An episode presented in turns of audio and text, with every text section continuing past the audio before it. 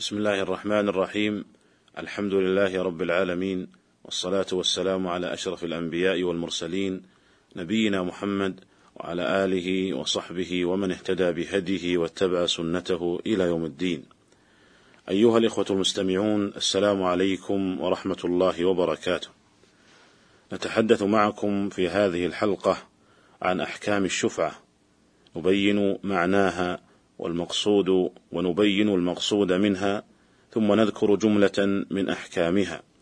فنقول الشفعة في اللغة مأخوذة من الشفع وهو الزوج لأن الشفيع بالشفعة يضم المبيع إلى ملكه الذي كان منفردا. وقيل إنها مشتقة من الزيادة لأن الشفيع يزيد ملكه بأخذه العين المشفوع فيها.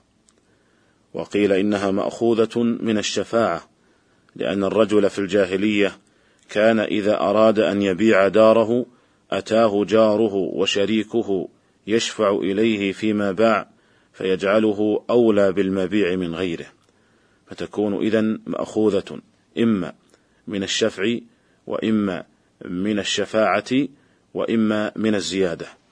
وأما معناها في اصطلاح الفقهاء فهي استحقاق الشريك انتزاع حصة شريكه.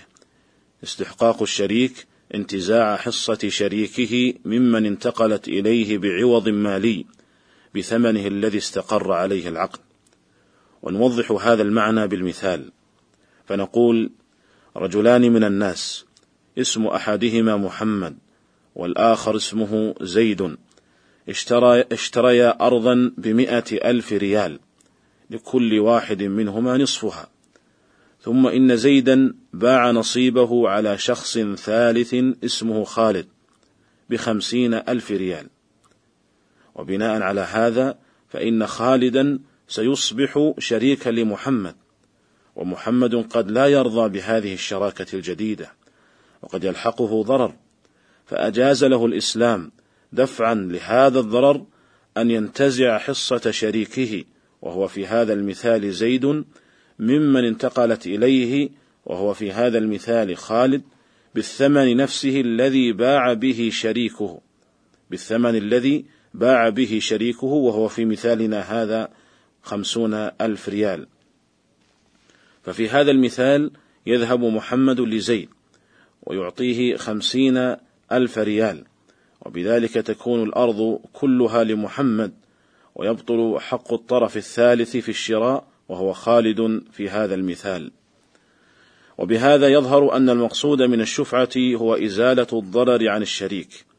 قال الإمام ابن القيم رحمه الله من محاسن الشريعة وعدلها وقيامها بمصالح العباد إتيانها بالشفعة فإن حكمة الشارع اقتضت رفع الضرر عن المكلفين مهما أمكن.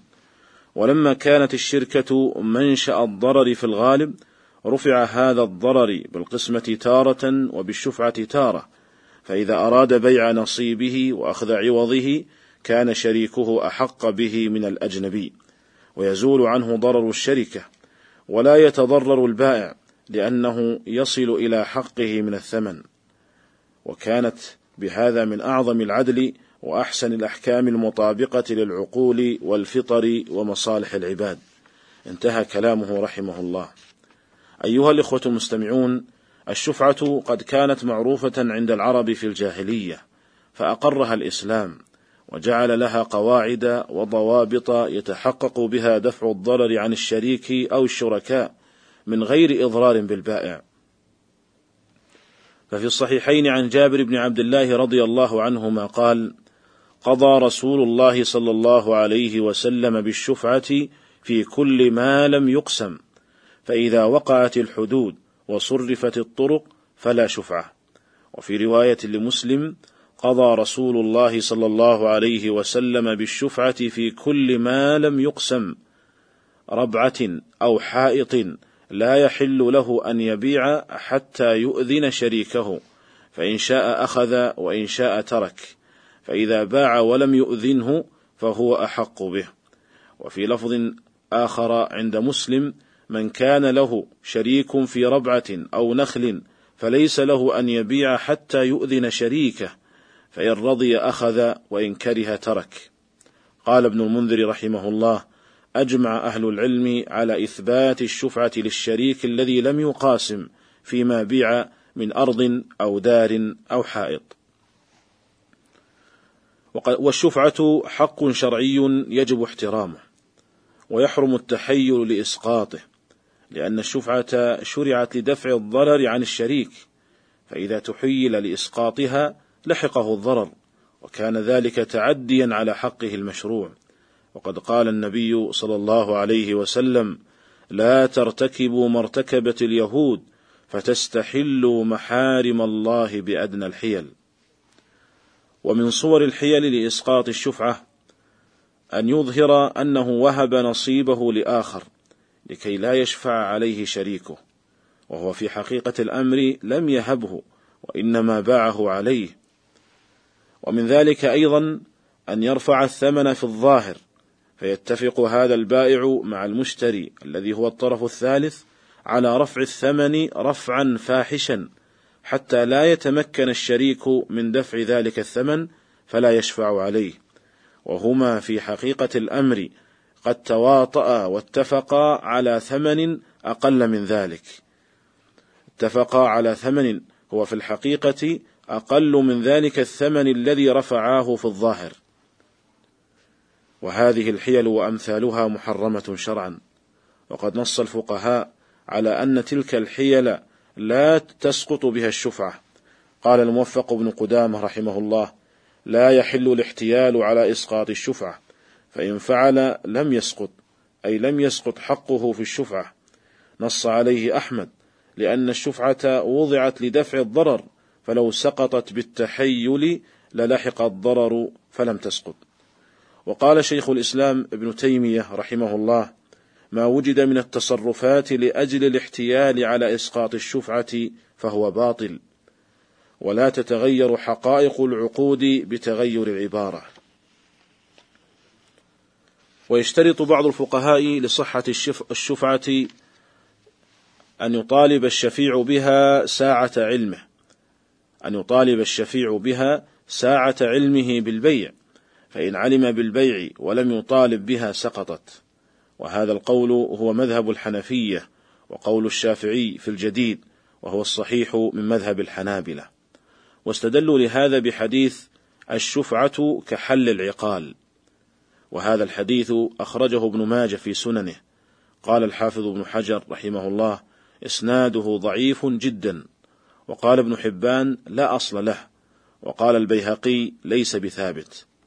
وذهب المالكية وهو قول الشافعي في القديم ورواية عند الحنابلة إلى أن الشفعة على التراخي إلى أن الشفعة تكون على التراخي فلا تسقط ما لم يوجد ما يدل على الرضا من عفو ونحو ذلك. قال الشيخ عبد الرحمن السعدي رحمه الله الصحيح أن حق الشفعة كغيره من الحقوق لا يسقط إلا بما يدل على الرضا بإسقاطه لأن الشارع أثبته لدفع الضرر عن الشريك في العقار. فلا يسقط ما أثبته الشارع إلا بما يدل على إسقاطه من قول أو فعل دال على الرضا بالإسقاط. وأي فرق بينه وبين سائر الحقوق. وأما الأحاديث التي استدل بها أصحابنا رحمهم الله يريد بذلك الحنابلة كالحديث الذي فيه الشفعة كحل العقال والحديث الآخر الشفعة لمن واثبها فلا يثبت بها حكم شرعي لأنها لم تثبت عن النبي صلى الله عليه وسلم فلا ينبغي الاحتجاج بها خصوصا لهدم حكم أثبته الشارع. وقد لا يبادر من له حق الشفعة لينظر في أمره وليتروى فمعاجلته في هذه الحال مخالف لما أثبته الشارع من الرفق. انتهى كلامه رحمه الله. وبهذا يتبين أيها الإخوة أن القول الأظهر والله أعلم في هذه المسألة هو أن الشفعة على التراخي لا تسقط ما لم يوجد ما يدل على الرضا بالإسقاط وذلك لأن ما استدل به العلماء القائلون بأنها على الفور آه، ضعيف من جهة الإسناد لا يصح ولا يثبت عن النبي صلى الله عليه وسلم وإذا كان ذلك كذلك فإنها تكون كسائر الحقوق لا تسقط إلا بوجود ما يدل على الرضا من صاحب الحق بإسقاطها. ونستكمل الحديث في الحلقة القادمة إن شاء الله تعالى عن بقية الأحكام المتعلقة بهذا الباب. فإلى ذلك الحين أستودعكم الله والسلام عليكم ورحمة الله وبركاته.